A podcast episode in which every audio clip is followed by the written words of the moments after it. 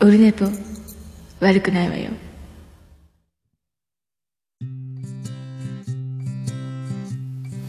はい、始まりました。は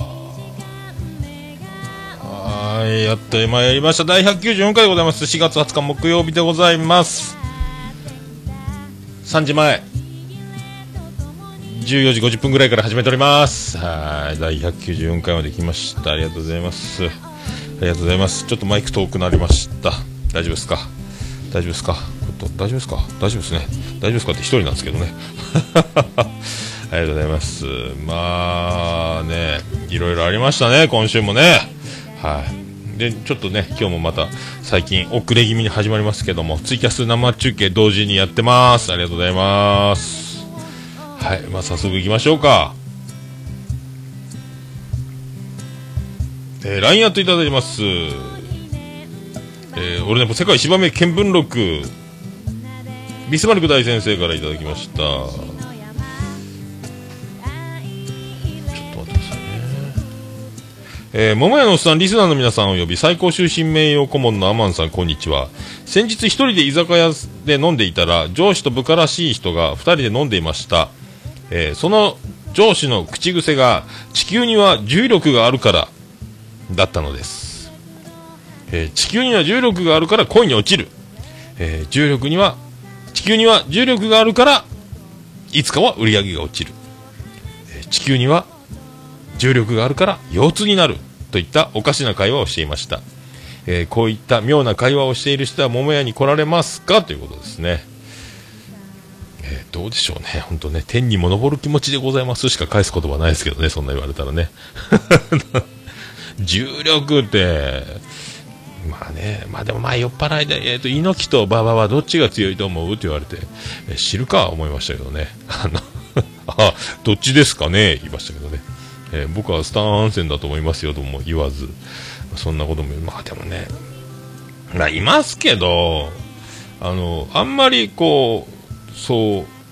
う、受け取らないように、そのままを、ああ、そうですね、もうそうですねって聞いて、後で、後でこう、何かを、発見があれば掘り返そう。その場で何かこうズバリこうバチンとこう突っ込み上手みたいなことはあんましないですけどね。えー、なるほどね。まあまあそういうねお客といえば、えー、この前は、えー、こんなお客様が来られてたんでちょうどねビスマルク、えー、大先生のメールとえー、とつながって一つ言っときましょうか。えー、そうですね。えー、ちゃんなかさんよりいただいてます。えー、っとね。桃屋の兄さん、先日は美味しく幸せな時間をありがとうございました。噂の天草大王、噛めば噛むほど肉と炭火焼きの風味が広がり、美味しくて美味しくてコーラが進むくんでした。えー、お通しも、馬刺しも、馬刺しも、桃焼きも、豆腐とチーズのサラダも、うまいを連呼してペロリと平らげてしまいましたよ。お客さんが多い中、ちょくちょく話しかけてくださり、僕がコーラホットでとボケても優しく対応してくださり、えー、接客プロな面を見させていただき、背筋が伸びました。星印ということで、えー、お美しいジェニファーさんも一緒によにんで記念写真を撮れて、えー、ミッション完全コンプリートです。今後ともツイッター、えー、ポッドキャストとして仲良くやってください。また行きます。ちゃんとちゃんとのちゃん中でしたということでちゃんとちゃんとグルタミンさんかということですけども、ありがとうございましたということで、はい、ということでということでを使いすぎますけども、はいね、皆さんもご存知かと思いますけども、えー、っと暴れラジオさん、ちゃん中さん、桃屋にご来店いただきました。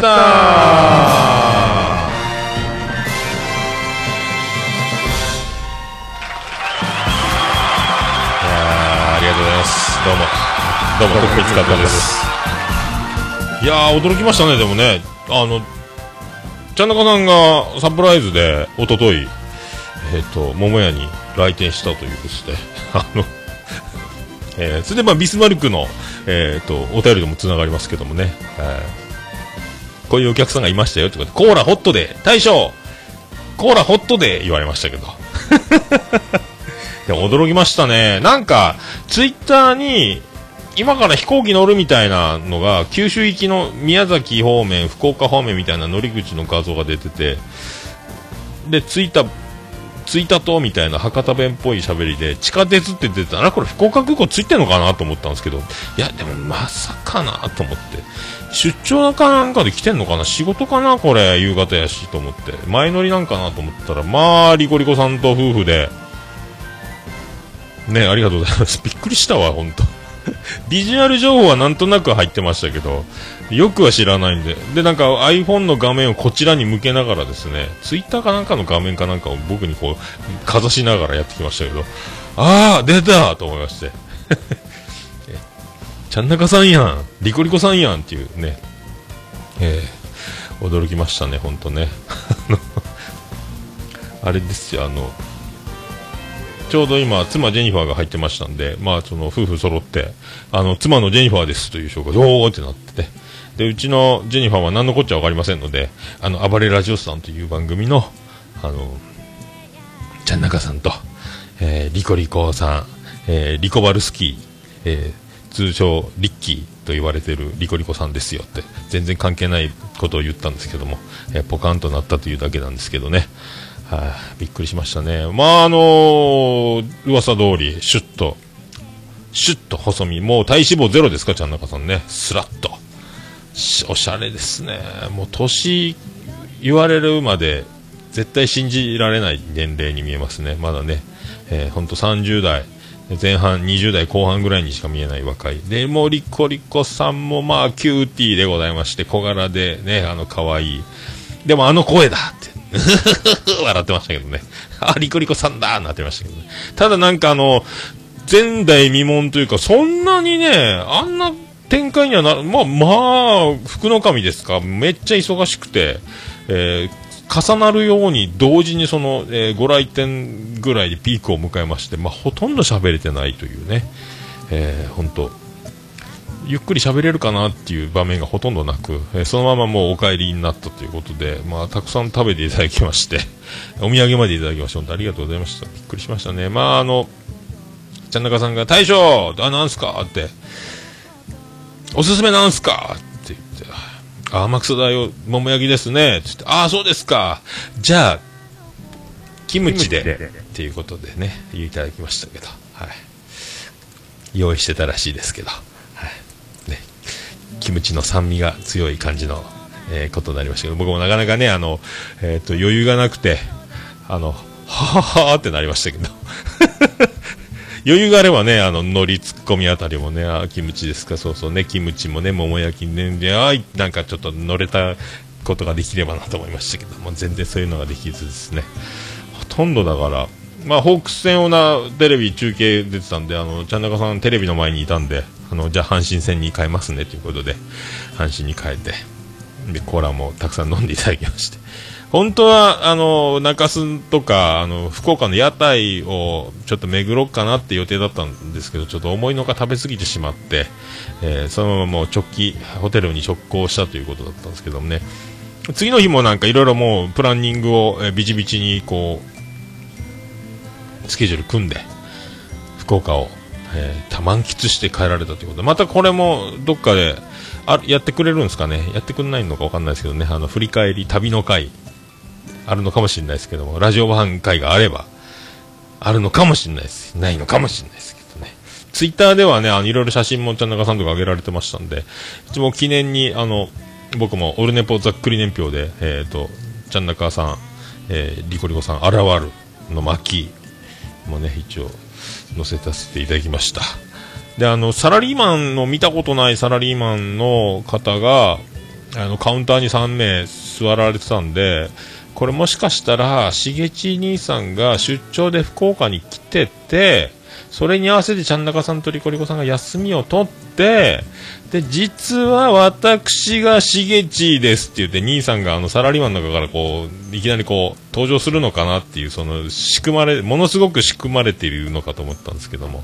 えー、そうではなくただ普通に普通のお客さん、一般のお客さんだった、普通のお客さんって何やっていうことですけど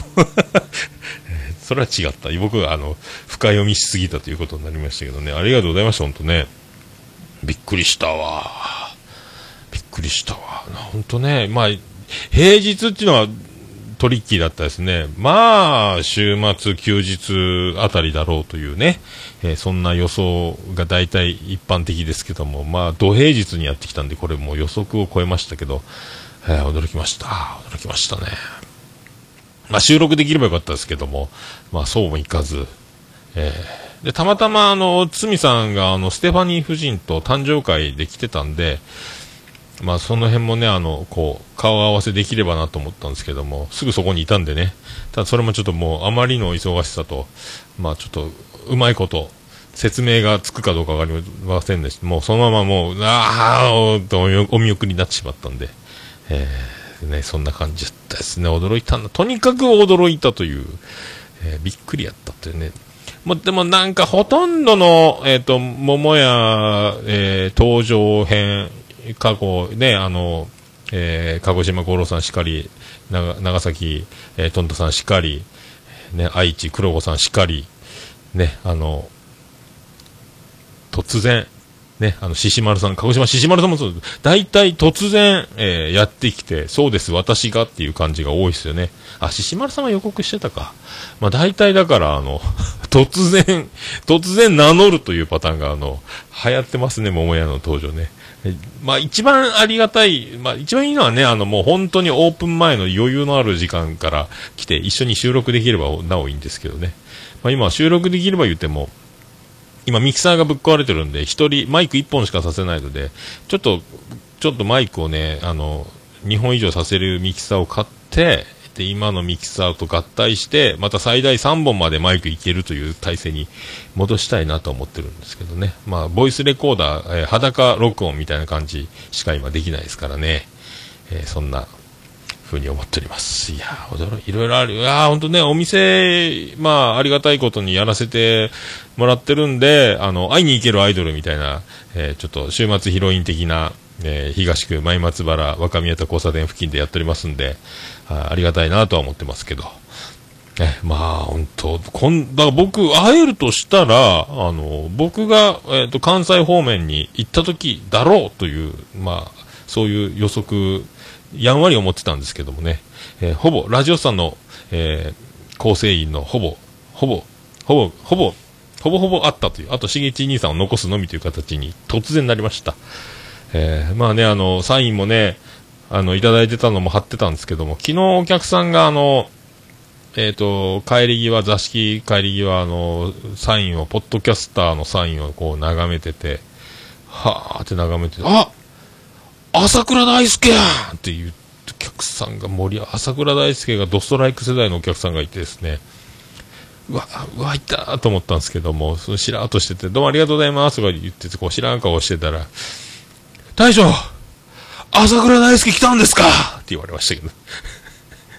いや、ほんとね、あ、そうなんですよって言いそうになりましたけど。いや、すいません、あの、それギャグなんで、すいません。ギャグなんでって言っときました。はい。えー、桃焼きの桃屋プレゼンツ、桃屋のおっさんのオールデイズ・ザ・ネッポン。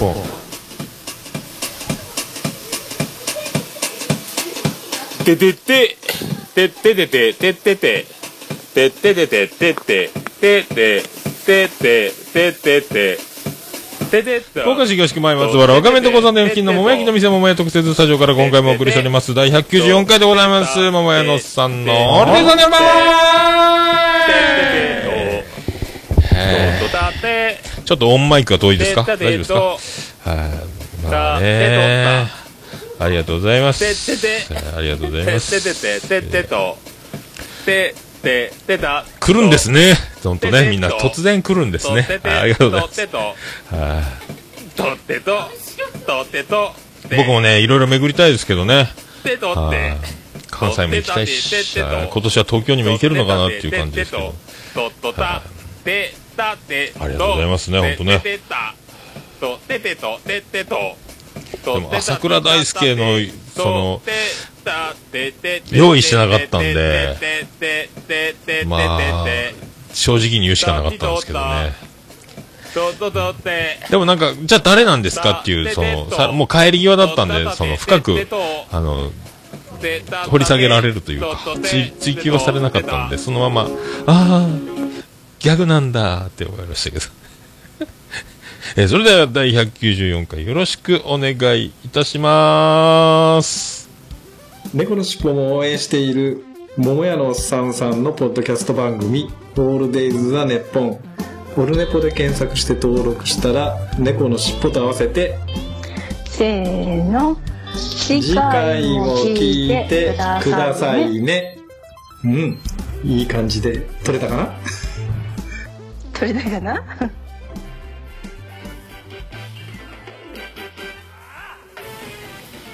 はい、ということで、お許しとります。第ひゃくきゅうじゅうよんかいでございます。いや、だからもう今週はね、えー、そんな、そんなですよ。えー、ラジオさんがやってきたっていうね。まあ、驚きましたけどね。で、まあ、昨日だから、あの、昼間、いつ帰るのって聞いたら、夕方帰るって言ってたんで、あ、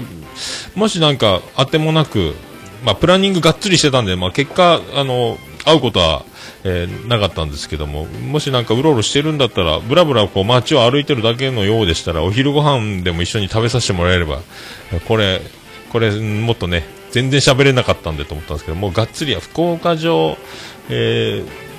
ー、桃地浜、大貞治ミュージアム経由、いろいろあとラーメン食べたり、いろいろこう、もう、ギッチギチでやられてたみたいなんで、さすがやな、さすがやなと思いましたけどね、えー、またね、今度はゆっくりお願いしますよ。はい、ありがとうございます。それで、僕はあの、そう、今週ね、あの、まあ、昨日ですけど、えー、北の国からテレビ連続ドラマシリーズ全部、えー、全部見終わりました。えー、全にじゅうよんわ。あっという間でしたね。まあ、あの、今、しげもも兄さんとおっさんのあれですやんで、えー、とにかく、えー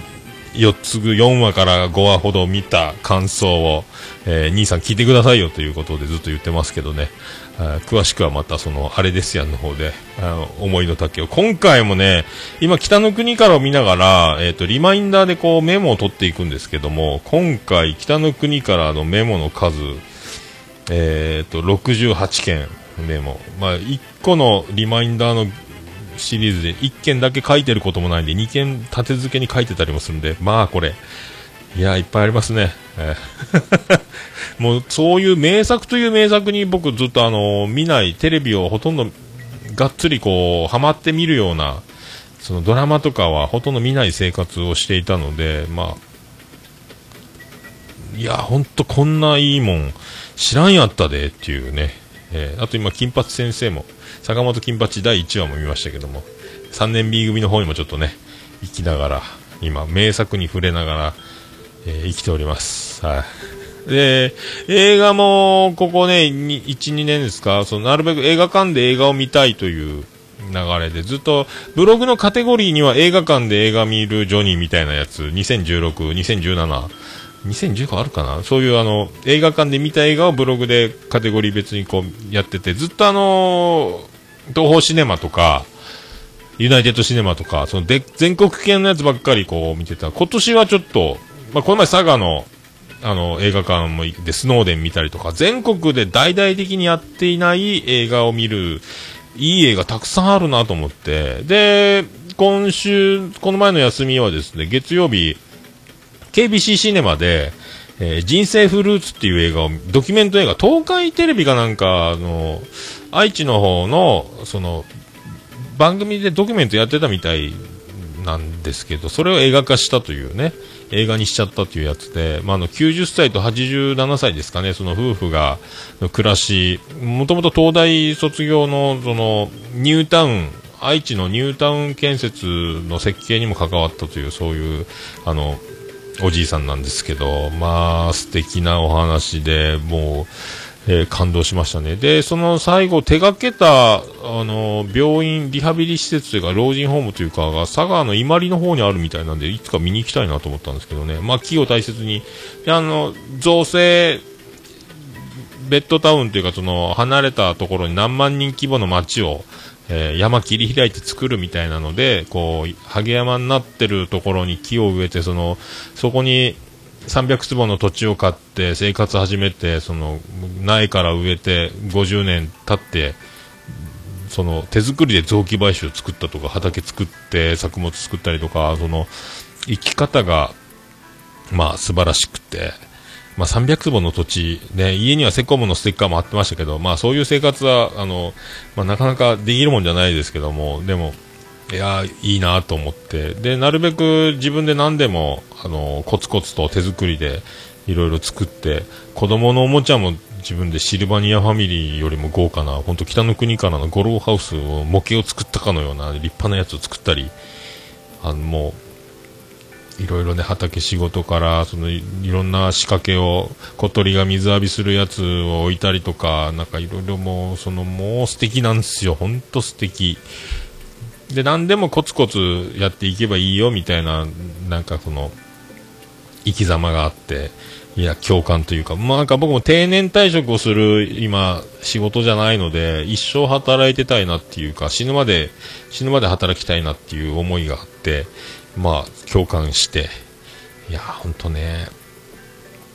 まあもう全然そのものすごく優秀というか、その設計の話シーンもいろいろ出てきますけど、すごい素敵な、えー、もうなんであのままあのままの街づくりができなかったのかみたいなところもいろいろあって、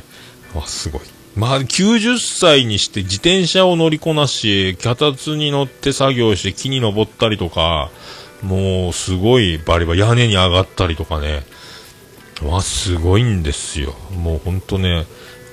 やっぱ動き、若い、若い、やっぱずっと仕事してる人は若いですもんね。あのもう、だからそういう風に僕も、えー、できればいいな。まあ、とにかく太っていないという、これ、僕、あの、デブに不思議は、不思議のデブなしで今、絶賛ダイエット中なんですけども、やっぱあの、無駄のない動きをするには、まあ、太ってちゃ長生きはできんだろうというね、えー、気はしてますんで、なるべくこう、質素にね、今お酒も夜飲まず、えー、おやつお菓子をやめ、まあ、休みの日ぐらいは食べますけど、だから毎日間食でお菓子やらなんやらもや今やめてますんで、着実にあの体重は、えー、いちキロちょっとしかまだ減ってないですけど、だいぶお腹がパンパンに張ってたのがだいぶへこんできたっていうのが、僕もだから人生フルーツはちょっと良かったですね。ちょうどあの春の嵐が来るっていう天気予報だったので、福岡ちょっと土砂降りで、えー、風も強かったんですけども、で駐車場 ケービーシー シネマ定期駐車場があって、 ケービーシー のテレビラジオのその放送局があるんですけど、その向かい側にあの映画館はあって、その真反対 ケービーシー の建物を挟んで映画館、その真反対に立体駐車場っていうのがあるんですけど、とにかく満車なんですよ。そこだとあの無料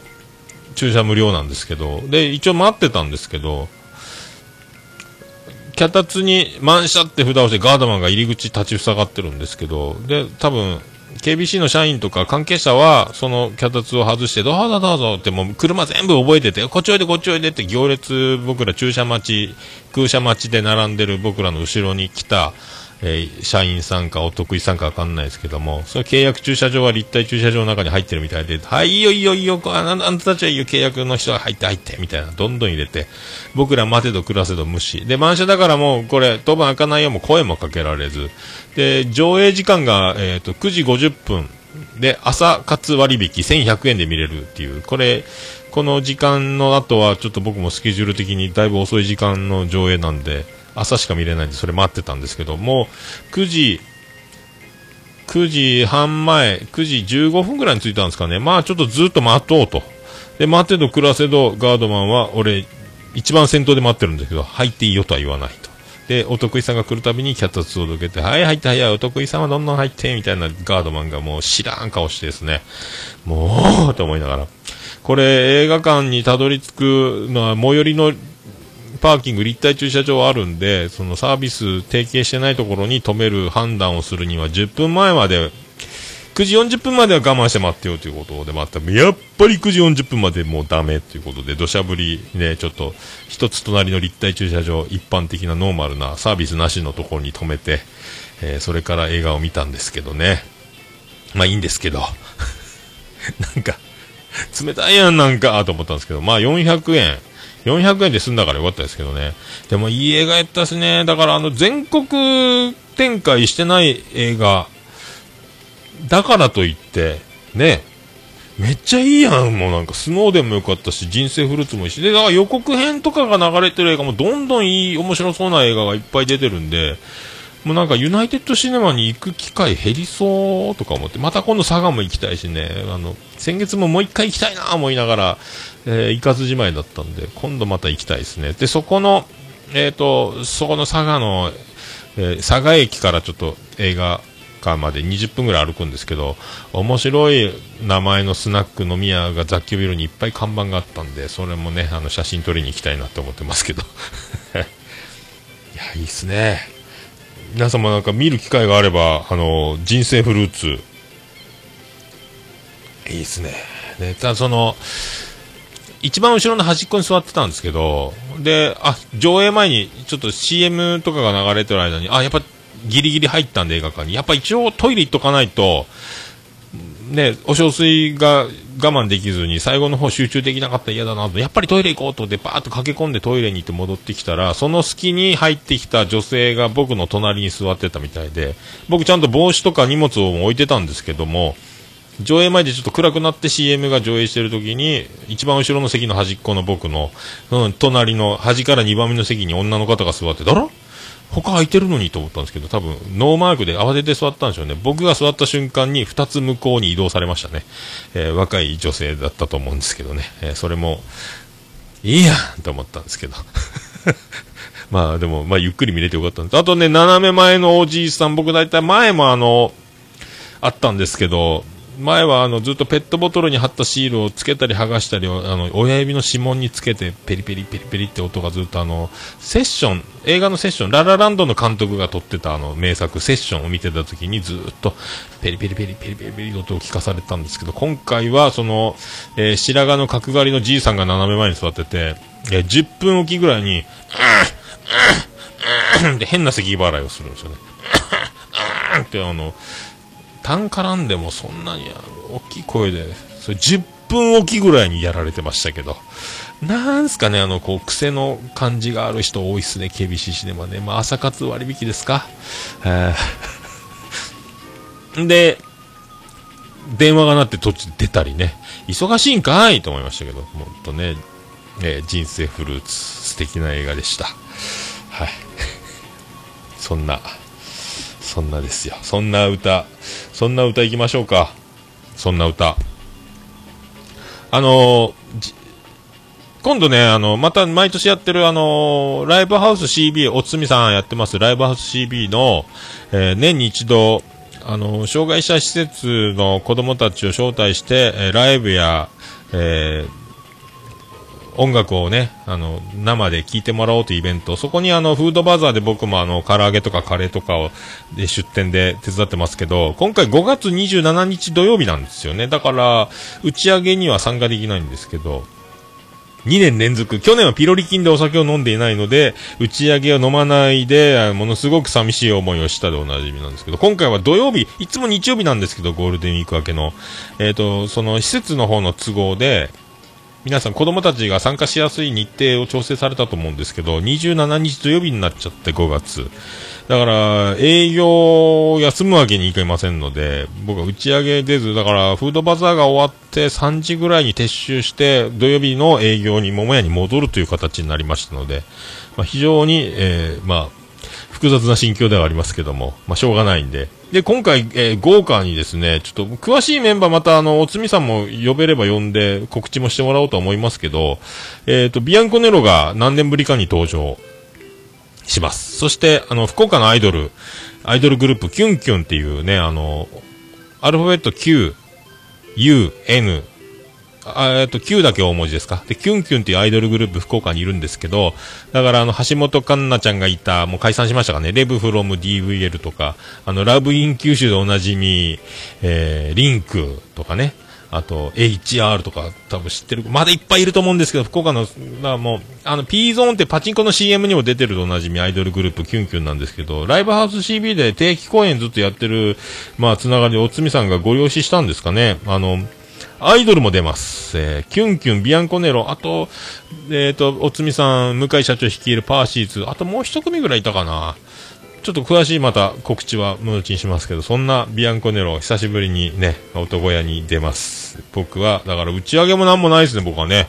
えー、だから僕多分まだ正式に決まってませんけど、えー、唐揚げとカレーを多分出す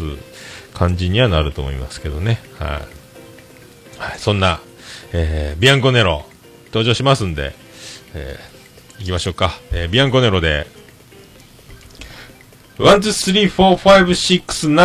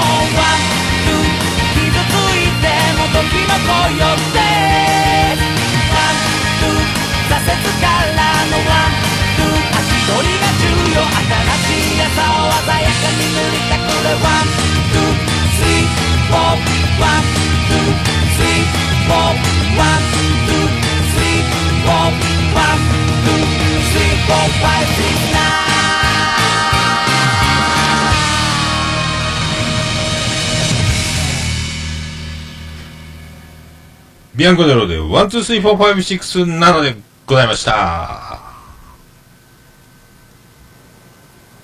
おるねぽ、はい、ということでお送りしておりますけど、えー、あとね、そうそうあのー、そう妻ジェニファーが今お店に入ってるんですけど、まあ、ビリジアン群青緑のえー、ろくじゅうごせいぎっくり腰を訴えまして、先週さんれんきゅう明けですか、えー、その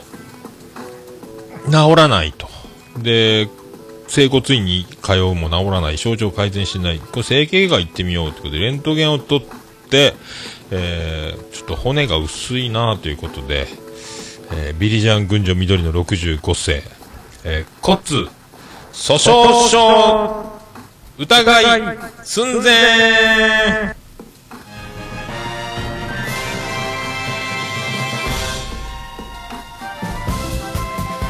どうも徳光和夫ですということで、ね、ビリジャン群青緑の、えー、骨が薄いということで、このままいくと骨粗鬆症、えー、重たいもの持ったり重労働するとぐちゃっといくよという脅かされまして、えー、お店に入るのを、えーとりあえずやめ、どうしても入らなきゃいけない場合は注文だけを取るという、えー、と運ぶものなしという、えー、状態のみに抑えるという形で、妻ジェニファーは一応、まあ、もうね、子供たちも今大学行ったり、えー、と受験生になる前とか今にねん生とかでいろいろ家に、えー、と専念したいのもありますので、えー、またアルバイト募集再開ということで、まあ、連休明けゴールデンウィーク明けからアルバイト募集しつつ、妻ジェニファーのちょっとサポートももらいつつという感じに、えー、シフトチェンジ、えー、ということでね、ビリジアン群青緑のろくじゅうごせい、やっぱろくじゅうごせいともなるとね、まあ聞いてましたけども、親がやっぱこう老いていくというのをちょっとね肌で感じることになりましたけど、まあこう骨密度上げるみたいな治療薬は何ヶ月かすれば骨はしっかり、そのレントゲンで薄くなってた骨も、えー、しっかりなってくるらしいんで、まああの全てが終わったわけじゃないんですけどもねそんな流れがやってきたという、えー、ご報告を一応、えー、やっておこうかと思いますけどね。まあ本人元気で、えーといやこれもお告げだと、もうお店入らんでいいやんっていうね、えー、そんな開き直りを、何言ってんだと思いましたけど、まあ、そういうことになりましたのでまあそんなご報告も入れつつ、そんなとこですか。うーん、あとね、そんなあのそう連休でその、えー、ジェニファー王国のそのねロバート国王の行ったんですけど、その喜寿お祝い式典ね、その間に、えー、掃除機をかけろと、家で掃除機をかけろとしたビリジアン群青緑のは腰に激痛を訴え、えー、結果そうなったわけですけど、えーとまあ、その記念式典に向かう、えー、最中ですね、あのー、もうすぐ着くぞっていうところで、えー、次男次郎丸が、えー、うんこが出る、お父さんうんこが出る言われて、道の駅に寄って、えー、うんこしたんですけど、えーと、もうちょっと僕もその初めて行くそのプーチンホテルだったんで、あの、まあ、ごふん我慢しらついてたんですよね、ホテルにね。そんな道の駅に慌てて入ることもなかったんですけども、あとはあの妻ジェニファーじゃなくて長女ブレンダーが、えーと、修学旅行中に流行ってた遊びということで、えーと、そのホテル着いた時にホテルの入り口のピンポンをして、ピンポンってなるんですよね。えー、ピンポン越後製菓つっていつも遊んでたらしいんですけど、なんかそういう高橋英樹の シーエム の真似ですか、えー、それが流行ってたよっていうことで、ピンポン越後製菓って、まあそれを長男ブライアン、次男次郎丸がずっとピンポンピンポンピンポンでやって、もう越後製菓をずっとやってたということもありました。はい、以上ですえっとオルデポ、えハッシュタグオルデポ、ハッシュタグオルデポ。はい、このコーナーはどうもクリス・ペプラーです、えー、ツイッターハッシュタグオルネポでつぶやいていただきました。ありがたいつぶやきを紹介するコーナーでございます。さあ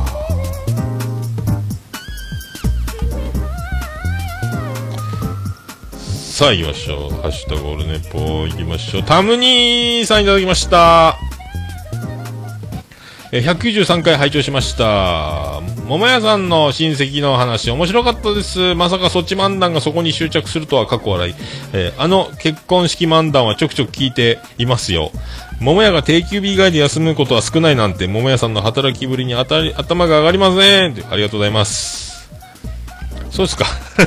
そち漫談、そうそうそう、まさかね、あのプーチンの泊まったところに僕も泊まれるとは思いませんで、えー、びっくりしましたけどね。ちょくちょく聞いてるんですかあれ。まあ、たまにもあの結婚式今からそのどんどん増えていくと思いますんで、友人代表スピーチがあるときは、えーね、そういうあの、まあ、そのまんま多分もう時代がだいぶ進みますので、えー、その時その時の流行りをちょっと、えー、抑えつつも何かうまいこと言うたろう漫談をですね、えー、友人代表スピーチで一発かましてあげてくださいよね。えー、えらいあの披露宴の料理ごちそうコース料理出てきても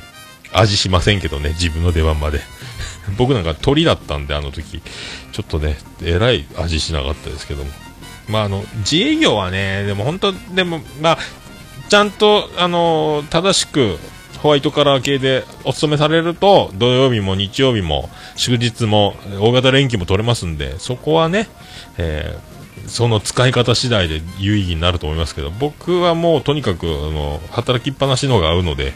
えー、まあそれぞれですよ。はい、ありがとうございました。えー、ステディさんいただきました。ひゃくきゅうじゅうさんかい拝聴。コンプレッサーかけたら音声調整できることを初めて知るインターネットラジオマンの私。今度試してみよう。えー、安倍首相とプーチン大統領のあの料亭に行ってたなんてお店混んでなかったでしょうかって。まあお店、料亭じゃなくてあれホテル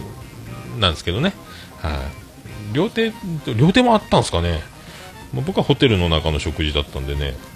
えーそっか、ステディーさんもあれなんですよね、あのニコニコ動の方でやってるんですよね。ニコ動聞けないんですよね。ポッドキャストであのミラー配信してくんないですかね、これね。じゃあ聞けるんですけどね、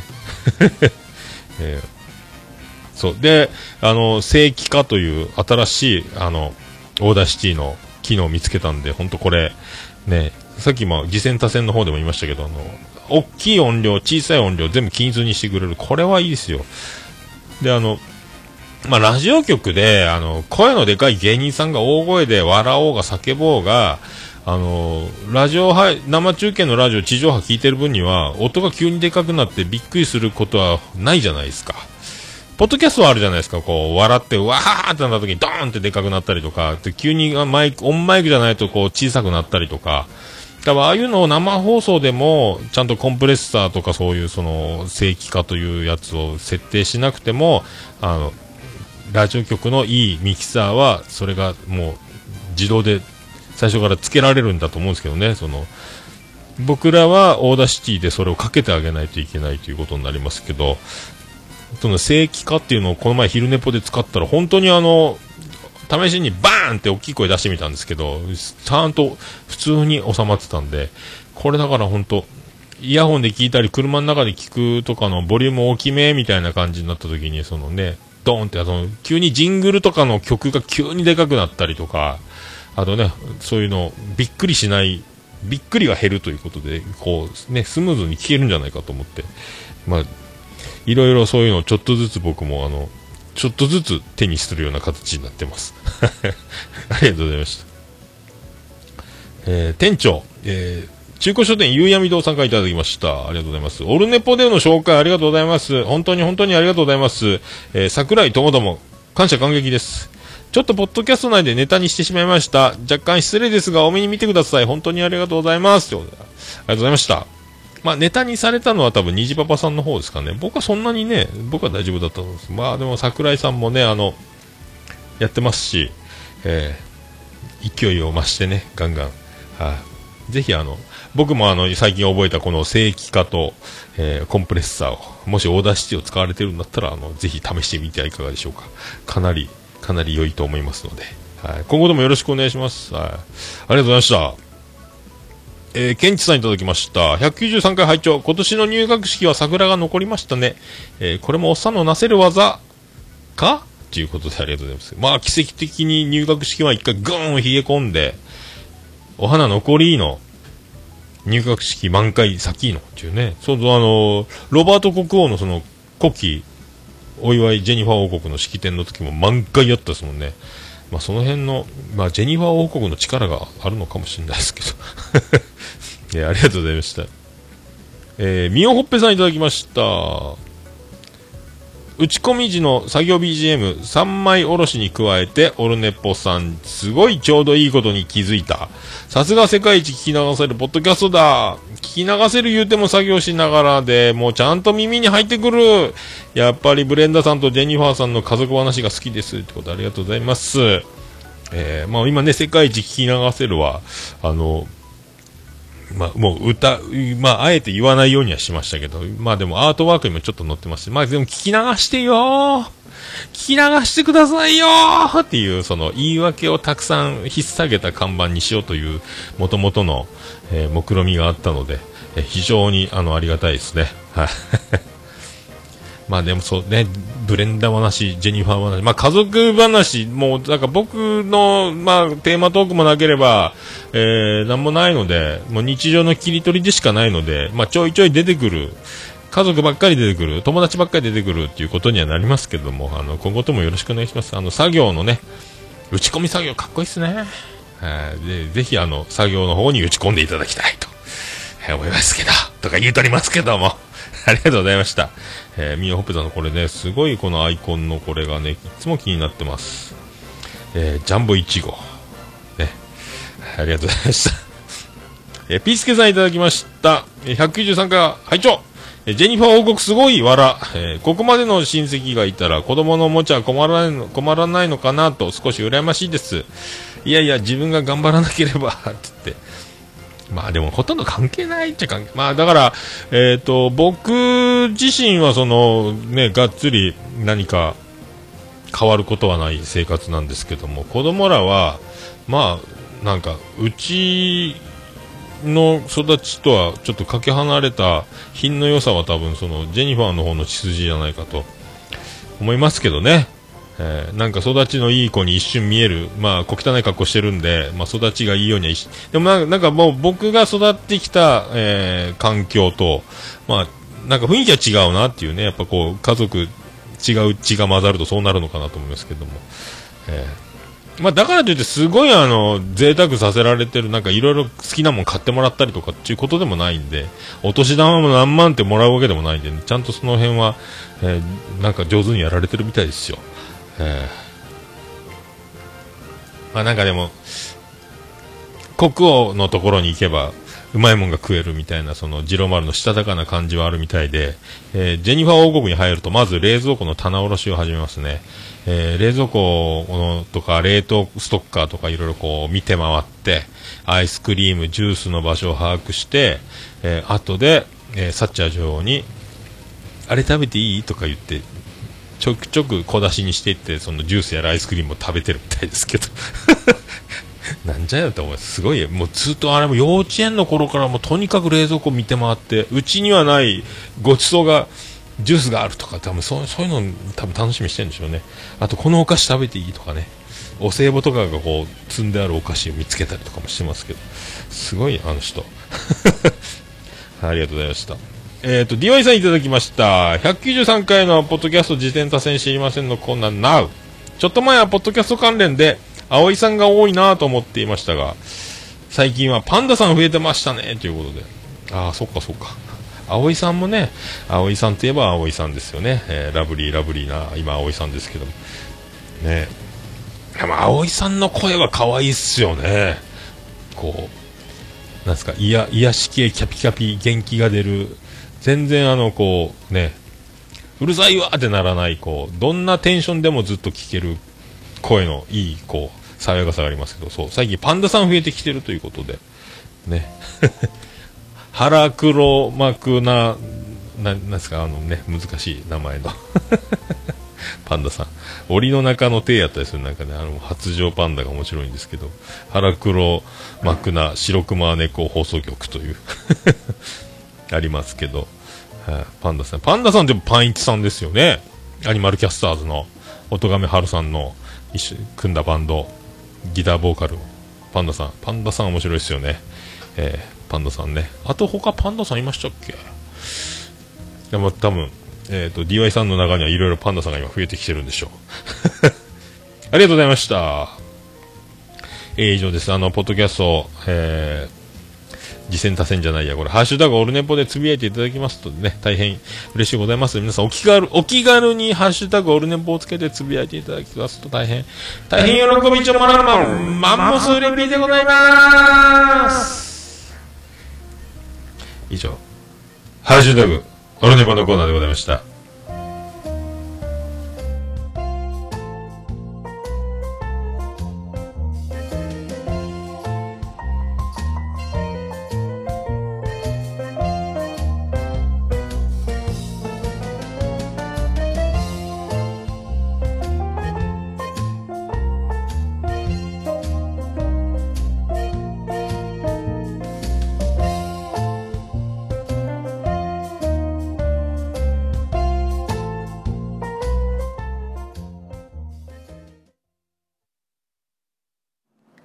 もうオルネポ聞かなきゃでしょ。いやもう何ですか。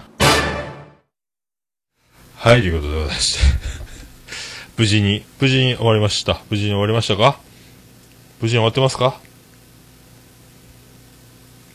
ね。はい、そうで、あの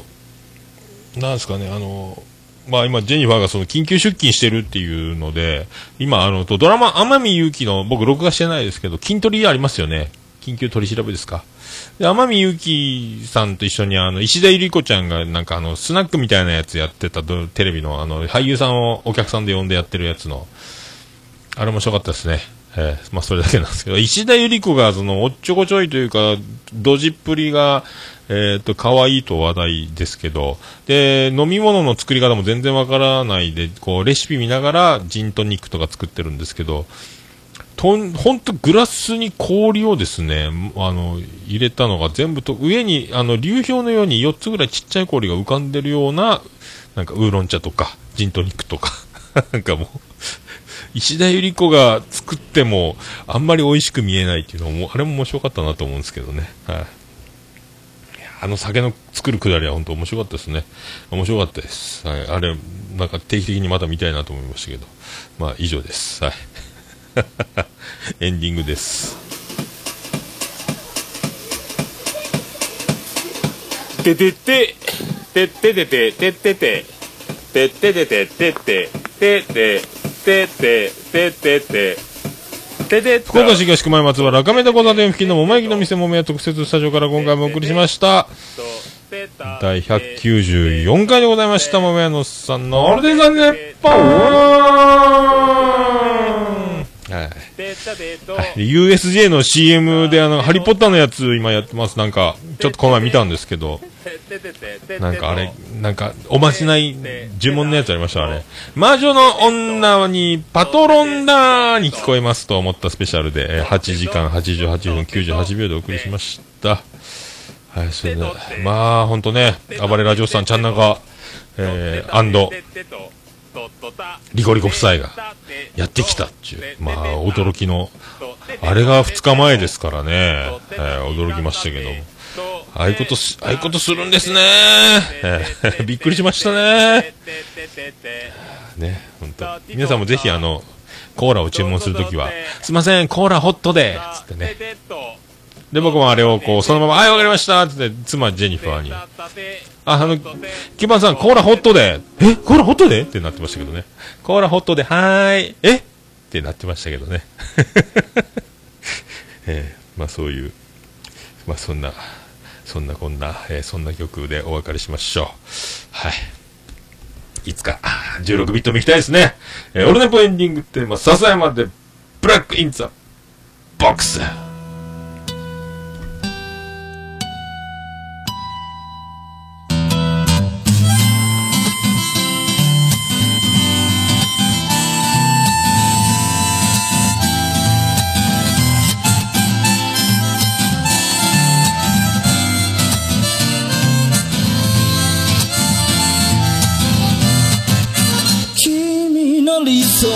初めから来ちゃいないさ、重ね合わせてばかりじゃ剥がれてく、並べ立てたのは今までの理由だろう。そんなものよりも今を聞かせて、答え合わせならまだ早すぎる、未来など見間違えるものさ、行方不明のままの昨日を探すより素敵なことを語ろう。悲しみは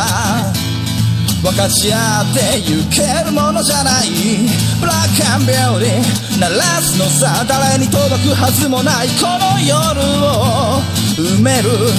二人だけのわがままなリズムでブラックアンビューティー歌うのさ、誰に届くわけもなく消えてゆく、声を拾い集めた継ぎはぎだらけのブルース。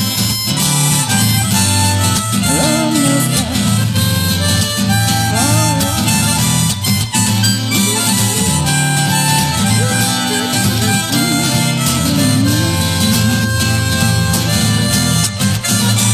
き着く先など初めから決めちゃいないさ、誓い交わしたものさえ消えてゆく心踊るなら約束はいらないからそんなことよりも声を聞かせて運命論なら信じちゃいない明日などこの手で開くのさ光も見えないままの希望を嘆くよりその確かな絶望に浸れ喜びは待ち焦がれるだけじゃつかめないブラック&ビューティー鳴らすのさ誰に届くはずもないこの夜を埋める二人だけのわがままなリズムでブラック&ビューティー歌うのさ誰に届くわけもなく消えてゆく声を拾い集めた継ぎはぎだらけのブルースなんださ笑ってブルース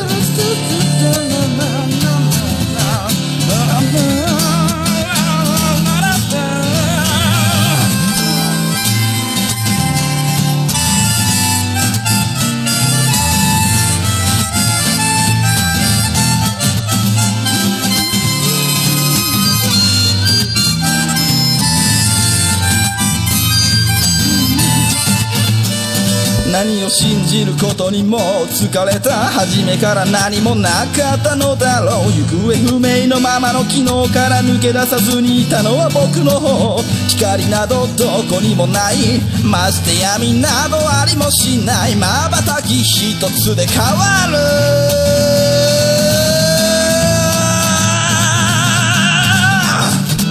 ブラック&ビューティー鳴らすのさ誰に届くはずもないこの夜を埋める二人だけのわがままなリズムでブラック&ビューティー歌うのさ誰に届くわけもなく消えてゆく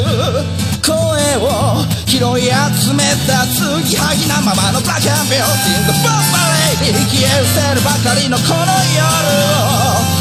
埋める埋める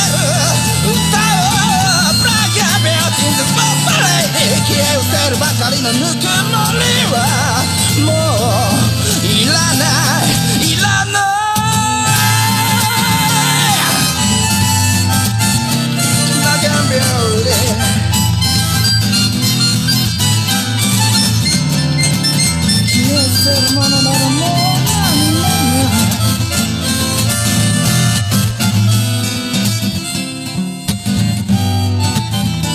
だけに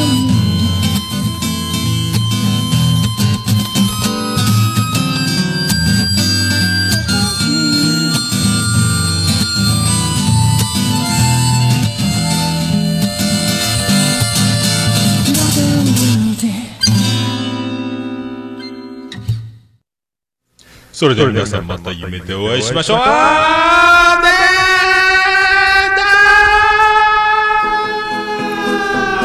ーだー。福岡市東区若宮と交差点付近から全世界中へお届け。桃屋のおっさんのオールディーズだネポー。